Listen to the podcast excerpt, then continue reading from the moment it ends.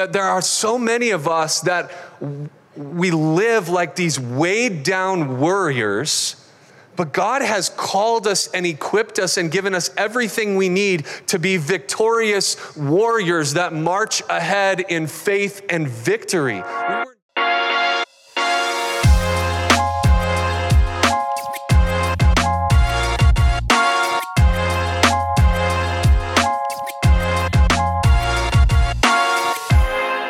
Man, it's so good to be with you guys. Uh, I want to talk to you guys a little bit today about worry. Is that okay? If not, I'm going to anyway, so buckle up. Worry is something that I think we're all prone to on some level. And the danger of worry is that it can be crippling.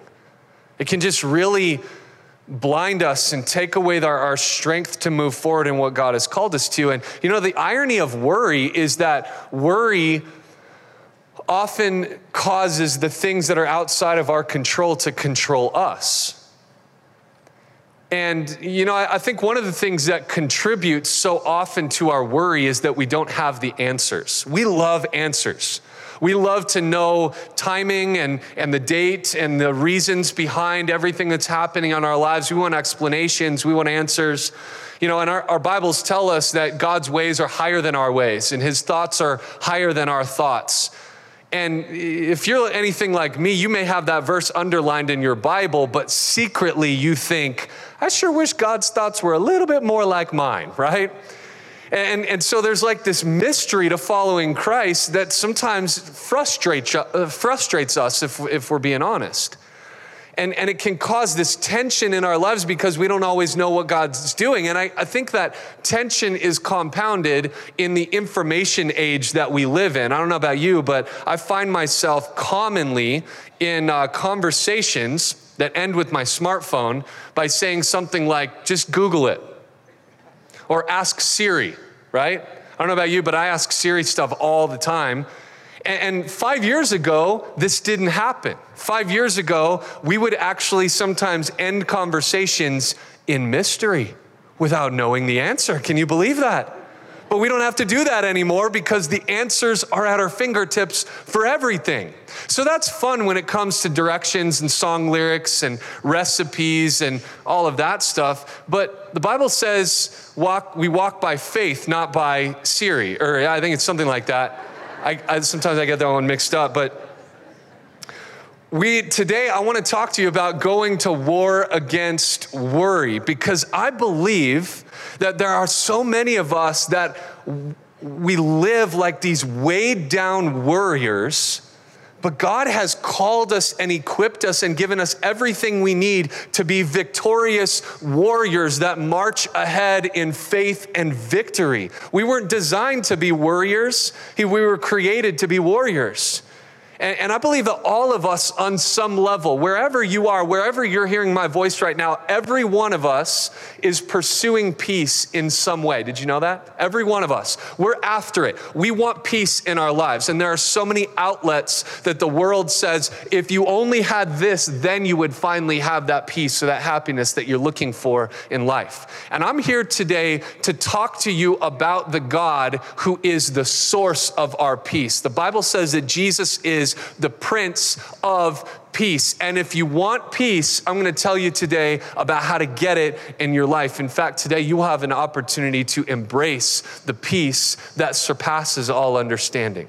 We're going to read about this in Philippians chapter 4. Now, the great thing about Philippians is we're going to read from uh, a book, a letter written by the Apostle Paul, which, if you know his story, you might agree with me in saying that if there's a guy in the Bible that we would say we would make an exception to the worry rule, like we'll let that guy worry about some stuff, it would probably be Paul. If you read his story in the book of Acts, you know this guy had a pretty gnarly time following the Lord, to say the least. I mean, just read some of the things that he went through. This guy had enemies at one point that vowed not to sleep or eat until he was dead. The guy was shipwrecked and beaten. One time he preached and they didn't like his message apparently. And so they dragged him out of the city and they beat him up till they thought he was dead. They left him on the ground till he was till for, for, for dead. And then he got back up eventually, came to, got back up, brushed himself off, and went back into the same city and started preaching. This is the guy that we're learning from, all right? So, how crazy is it that a guy who we would say he probably has the right to worry about some things, he chose not to. Instead, what he did, he pens a letter. And this is not from the, the freedom of his own home Philippians was written from the floor of a Roman prison cell while chained to a Roman guard, and he pens a tutorial on how to go to war against worry in our lives. I don't know about you, but I want to learn from a guy like that. Anybody with me? So, we're going to read from Philippians chapter 4. Let's read verses 6 through 8, and then we're going to unpack these together. Philippians 4, verse 6. It says, Be anxious for Nothing. How many things should we be anxious for? None of them. Nothing. Be anxious for nothing, but in everything, by prayer and supplication with thanksgiving, that's important. We'll come back to it. Let your requests be made known to God. And the peace of God, which surpasses all understanding, will guard your hearts and your minds through Christ Jesus. Finally, brethren, verse 8 whatever things are true, whatever things are noble, Whatever things are just, pure, lovely, of good report, if there is any virtue, and if there is anything praiseworthy, meditate on these things. Here's what we're going to do today we're going to work our way backwards through this text. So if you're OCD, hang with me. This is going to make sense, all right? We're going to work our way backwards, starting in verse 8. And we're going to start here with number one. I, I want to establish the standard God's standard of perfect, His best. We want to establish what's the bullseye for how our heart and our mind should look. And we find that in verse 8. We're going to work backwards. This will make sense as we go. But what we find in verse 8 is God's bullseye for our hearts and our minds. We want our minds and the thoughts that are in them to be defined by the eight words that we found in verse 8. Did you see them in verse 8? This is what our minds should be defined by true, noble, just, pure, holy, or, lovely, of good report, virtuous, and praiseworthy. And so we are commanded in verse 8 to meditate on these things. Meditate in this passage is not like mindless yoga. We're talking about our, our, having our minds actively engaged on these things. It's a command for us. Now, we don't have a long time to spend on these eight characteristics, so let me boil it down to one thought. Here's the idea when it comes to our minds and our hearts make sure your mind is open by invitation only. There are a few things that you should be focused on, and there are many that you should not be. Let me simplify it even a little bit further so you can understand you're throwing a party. Let's, let's pretend you're throwing a party and the venue is your mind and your heart. There's only eight people on your guest list, according to verse 8. Here's the eight people that you and I should allow to our party Mr. True, Mrs. Noble, their three friends, just, pure, and lovely, and the three amigos. Good report, Ms. Virtue, Captain Praiseworthy. They're the only ones that are allowed at your party. And anybody else who shows up at your party, they weren't invited. You got to bounce them out of there, okay? And here's the reason God has your best in mind, and so He wants your mind at its best. And this is where we start the standard. This is God's bullseye for our brains. This is where our, our thoughts and our minds and our, our focus should be, and, and this is how they should be defined. Now, let's look at the scene of the battle. Number two is the scene. Where is the battle taking place? The trenches, the front lines. According to verse 7, it's happening in our hearts and minds. This is the scene of the battle. Now, why are our hearts and our minds so important? Well, the Bible tells us earlier on in Proverbs chapter 4, the New Living Translation says, Guard your heart above all else, for it determines the course of your life. It's obviously a big deal.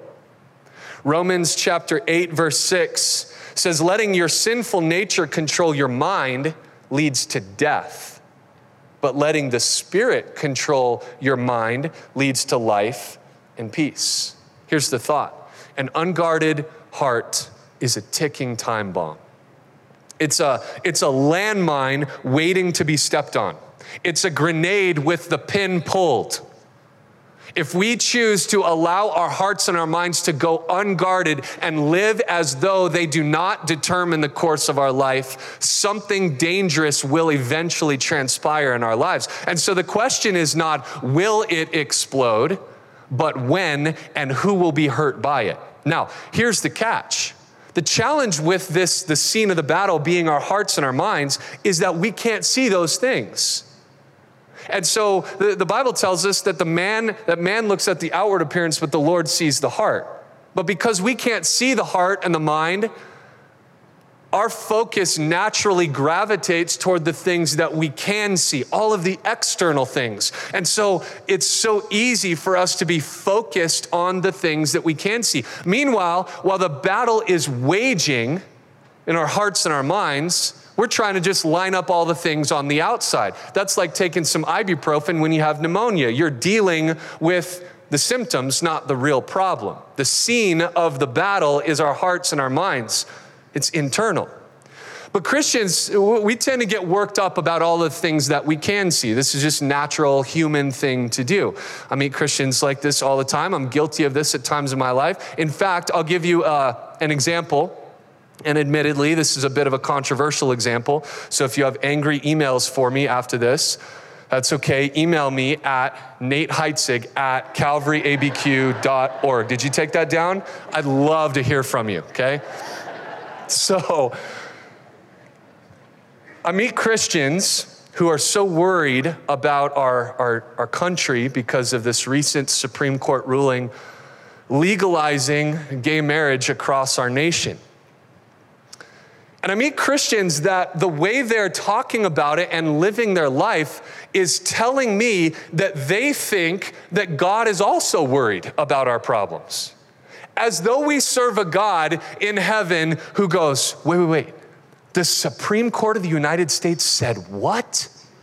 Oh, what am I gonna do? As though he fell off his golden throne and is no longer the king of the universe. Guys, we serve the God who spoke the stars into existence. We serve the God who said, Let there be light when no such thing existed, okay? And I believe that we can have such great confidence in his ability to control the things that are far outside of our control because thankfully, the things that freak us out don't bother God. The things that surprise us don't surprise our God. Can I tell you a phrase that God has never used? He's never said, uh oh. He's never said it. He's never been surprised. I'm so thankful for our God who focuses on where the battle is being waged. Now, so, so here's, the, here's what I'm trying to help you understand. When we focus on the external, we miss the battle on the internal.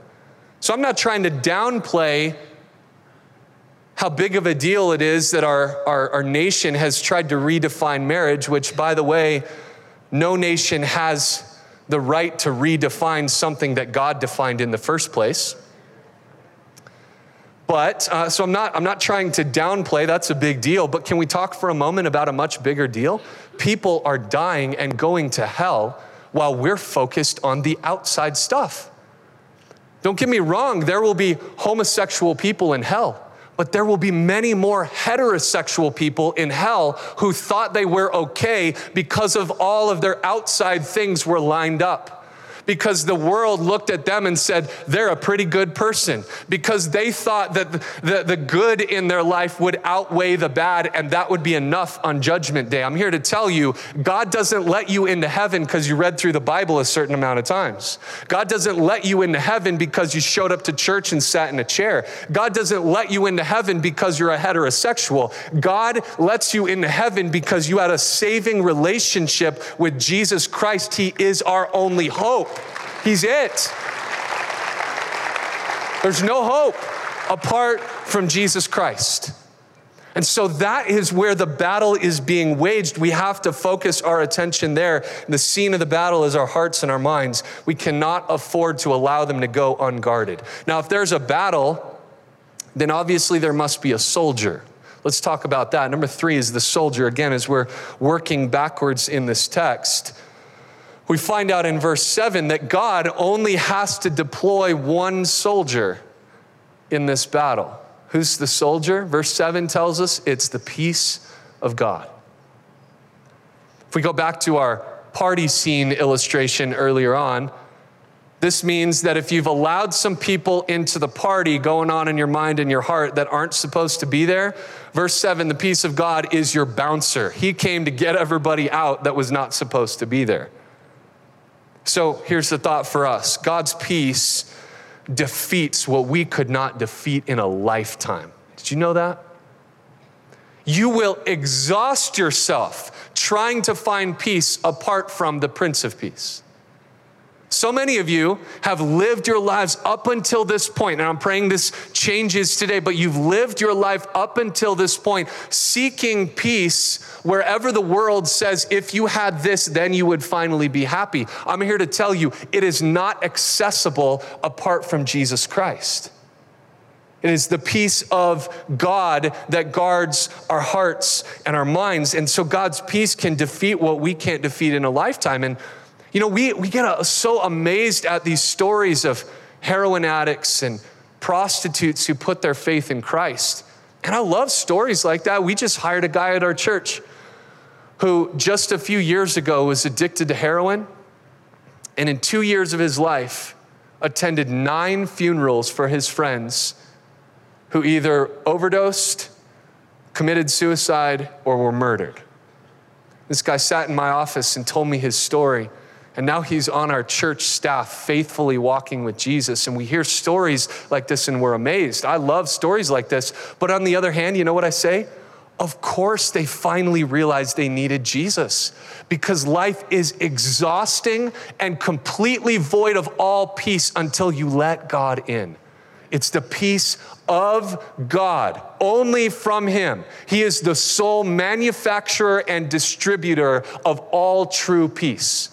And it is only when you find a relationship with Christ, full surrender, that you can finally have this peace. And so it's no wonder that Paul describes it as peace that surpasses all understanding. You can't really fit it in your brain how you can be at peace in the darkest, deepest valley that you're in. Surpasses all understanding. And if you've experienced it, you know that you can't explain it. Jesus is with you and we rest in that. I, I, watch people who suffer through so many different seasons and challenges that they face in their life. And I especially watch people who are not followers of Christ try to just numb the pain of life. And I wonder, how do you make it through a divorce? How do you survive the loss of a loved one? How do you have hope when you hear that diagnosis from the doctor? How do you have hope in the middle of all that if you don't have Jesus? It's no wonder our culture turns to drugs and sex and so many other things to numb the pain. What we really need is the peace of God. God's peace will defeat what we couldn't defeat in a lifetime. So we've got the standard, right? Verse 8. Eight characteristics. This is God's bullseye for us. The scene of the battle, we understand, is our hearts and our minds. It's internal. And we know that the soldier that wages war that can defeat what we could never defeat is the peace of God. But how do we get this soldier into our lives? Come on, I need some peace, you might be thinking. Well, let me tell you how this works. Number four, let's hit the strategy. Here's how this happens in our lives. If God's peace is the soldier, then verse six is the call that deploys the soldier. Look at verse six. Be anxious for nothing, but in everything by prayer, there it is and supplication with thanksgiving, let your request be made known to God. I love how the New Living Translation simplifies this verse. It says, Don't worry about anything, instead, pray about everything. Isn't that good? So simple. This, that's the thought for us. So here, here it is. A peace filled life is only accessible to a prayerful heart. You want peace, you have to pray to the source of peace. Because it just told us in verse 6 in everything by prayer and supplication with thanksgiving. Now, we could do multiple sermons on what it looks like to pray for these things and talk through prayer. We don't have time for that today, but I want to highlight an ingredient that Paul makes sure to include in this talk about prayer that is so easy for us to leave out of our prayers. We're so concerned about all of the things that we don't have that we forget to be thankful for the things that we do have. And so Paul says, by everything with prayer and supplication with thanksgiving. Guys, please don't forget to be thankful and worshipful in your prayers. We have so much to thank God for. Amen. I mean, a, a prayer without thanksgiving is like a biscochito without the sugar. This is not okay. Prayer without thanksgiving is like a breakfast burrito without green chili. Come on, this should be illegal. New Mexicans, am I speaking your language? Are you picking up what I'm laying down? Come on, a, a prayer without thanksgiving doesn't make sense. And I wonder if our worry in our lives stems from a lack of worship. I wonder if there's so much that seems to be taking over our lives because we're so easily taken over the things that we don't have instead of focusing on all the amazing things that we do have. Now, I'm not talking about Peter Pan, think happy thoughts theology here. I'm not talking about living in denial and pretending that everything is awesome in your life. Lego movie, everything is awesome. That's not what I'm saying. What I'm saying is, Let's take some time and let's think through some of the great things that God has done. Because what I've found is that an attitude of gratitude has such a healing effect on the heart. And I've learned from experience that so many times when my life is filled with worry, it's because it's also empty of worship. And so I wonder what would happen if we put some worship back into our prayers. And maybe you're wondering, why is this such a big deal that we're focused on worry? Well, here's the message that worry communicates worry tells God, and it tells everybody who's watching your life, which, by the way, if you're a Christian, the world is watching. Worry communicates that you don't trust God for the details. Worry basically tells God, without ever saying this, worry tells God, hey, thanks for all the stuff you've done in the past. I know like that whole speaking stars into existence thing was pretty great. And like the, the orbiting of the planets and how you made all the animals and you're making my heart beat right now. That's cool and all, but I'll take it from here. That's what worry communicates. We don't trust God with the details. Come on, let's be honest. Moment of honesty here. You and I are really bad at being God. Can we just commit today to give God his job back?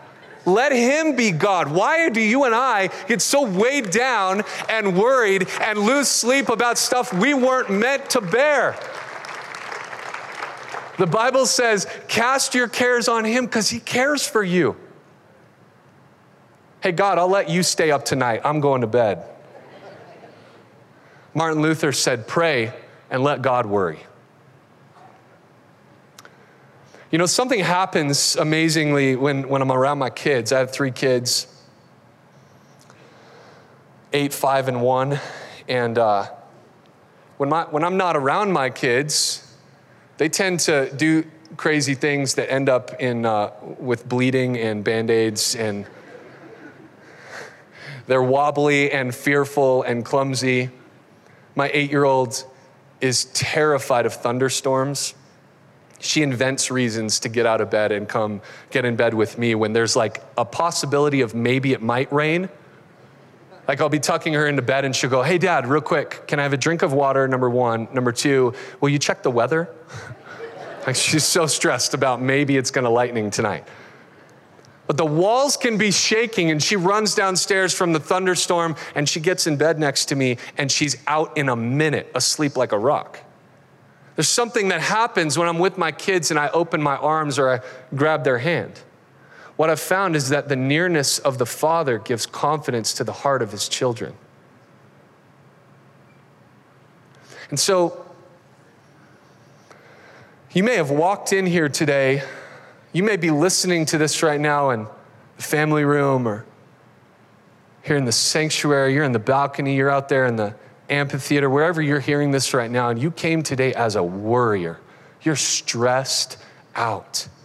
Man, life is falling apart. you just, you, you never thought you would be in the middle of a divorce, but you find yourself there today. You got a call this week from a doctor that you never thought you would hear. You've got a family member in a hospital bed somewhere that's got a few months left, according to the doctor. You just lost your job. The future doesn't look bright for your family. You don't know how you're going to put food on the table for your kids this week. You may have walked in here a worrier. I hope you would leave today as a warrior, knowing the God that you serve.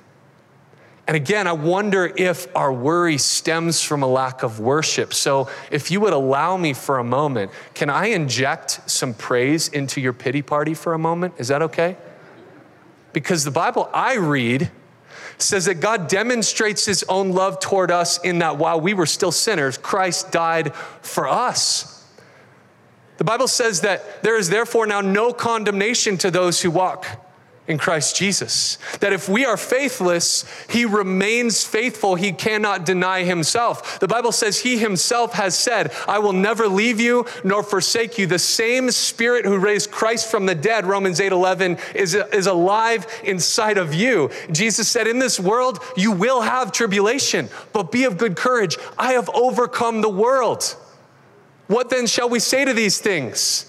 If God is for us, who can be against us? Yet in all these things, we are more than conquerors through him who loved us. For I am persuaded that neither life, nor death, nor angels, nor principalities, nor powers, nor things present, nor things to come, nor height, nor depth, nor any other created thing shall be able to separate us from the love of God which is in Christ Jesus.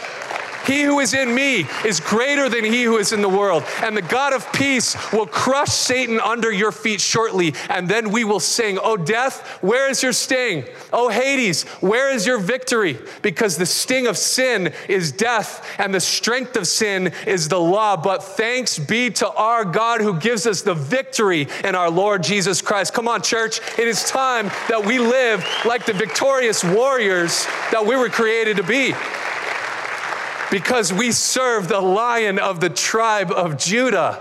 He has conquered. The war is over. Whew. Let me leave you with this thought. We all want peace. But you need to know it's only accessible, the peace of God is only accessible through the grace of God. Paul begins every letter that he writes with a similar phrase. He says, Grace to you and peace. You'll never read peace to you and then some grace. It's always grace to you and peace. We're all after the peace, but so many of us want to circumnavigate the grace to get to the peace. I'm here to tell you today that the peace of God is only accessible through the doorway of the grace of God. The grace of God is the key that unlocks the peace of God. We don't like the grace of God because that immediately makes us have to admit that we're fallen and in need of grace. And so you have to, many of you today, wherever you're hearing me right now, I'm going to give you an opportunity here in just a moment to swallow some pride, to humble yourself, and to understand what you are most in need of today is to receive the grace of God because it is only through His grace that you can access His peace. And He would love to grant you peace that you can't even comprehend today.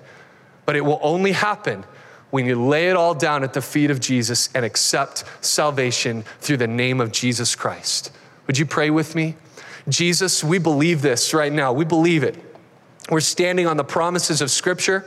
We believe that when the what ifs of life begin to worry us, we replace them with the what is. We stand on the promise of your word. So, Lord, I pray for Christians across this campus right now that have a relationship with you. I pray, Lord, that you would lift their souls, lift their heads, let their eyes be fixed on you. Release that burden, strengthen them. Lord, I pray now for everybody who does not have a saving relationship with you. I believe right now you are calling people out of sin to their Savior, but there's a problem. Their pride is in the way. And Lord, I pray that you would do what your word says it does. It's like a fire, it's like a hammer that breaks apart the stone. I pray you would break apart hearts of stone and set us on fire today. Lord, across this campus, I ask that you would grant faith to those who are lacking it. And for the first time ever today, that they would finally experience the peace of God that they've been searching for in a world that is empty of it. We pray that right now, Lord. And while your heads are bowed and eyes closed, wherever you're sitting, this is your opportunity. I don't know why you came to church today, but, but I, have a, I have a hunch that God brought you here for a reason. I don't think it's any accident that you are sitting wherever you are within the hearing of my voice. And I believe God is calling some of you out of your sin and to Himself today. He wants to grant you peace in the midst of your valley.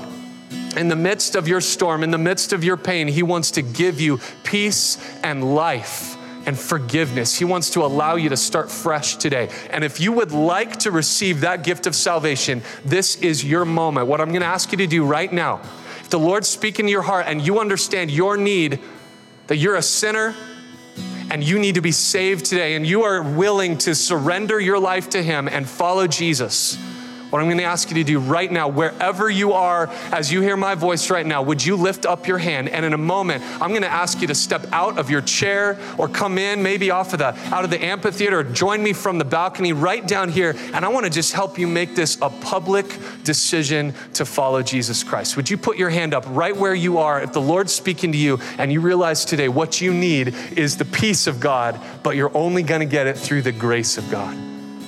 I'll wait just a moment. But I believe God is calling people across this campus here today. I'm going to ask you, would you respond right now? Today, the Bible says, is the day of salvation. And I know you didn't plan for this, but you're not guaranteed tomorrow. I see your hand all the way in the back. Praise God. All the way in the in the hallway back there. Come on, where are you? So I see you over here on the side, right here in the middle. Come on, if God's speaking I see your hand. You can put your hand down after, after you've raised it. If you're in the amphitheater, start making your way in here. I, I want you to join us as we as I help you make this public. Is there anybody, if you're in the balcony, if you're in the back, I see you right here on the second row. Praise God.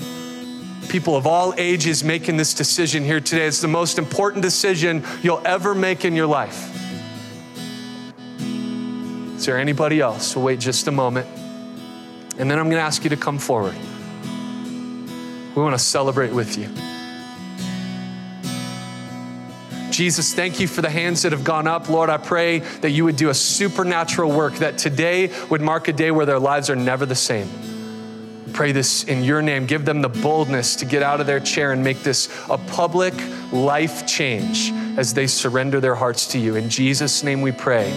Amen. Church, would you stand with me? We have a reason to celebrate today because there's people who are deciding to receive the grace of God, and we're already joined right here. Come on, if you raised your hand or if you should have, would you step out right now? If you're in the balcony, you come down. If you're in the back, come, come join us. If you're in the amphitheater, come on in. We want to celebrate this decision with you.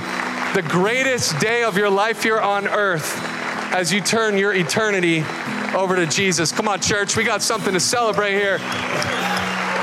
Oh, man.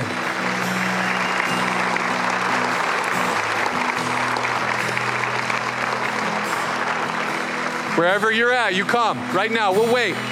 You come as you are, beaten and bruised and broken. Jesus takes you as you are. Don't wait till you're cleaned up. He'll start to clean up. You come as you are.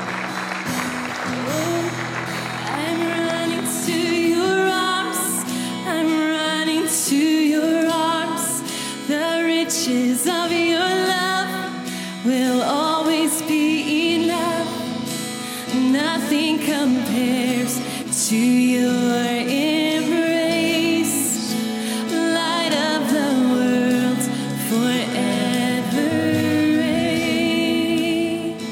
right, here's what we're going to do. We're going to make this real quick. I just want to give you guys a few words to pray out loud um, we're going to just say this as a prayer to the Lord as you guys choose today to, to surrender your hearts to Jesus. And, and so I'm going to give you a few words to say. These aren't code words into heaven. This is just you saying some things from your heart to the Lord. And we're going to invite Jesus to take over your life and believing that today you're a new creation. Nothing will ever be the same. It's a great day. So, I'm going to give you guys some words to say. Would you guys just repeat these out loud after me? Say, Dear Jesus, I commit my life to you.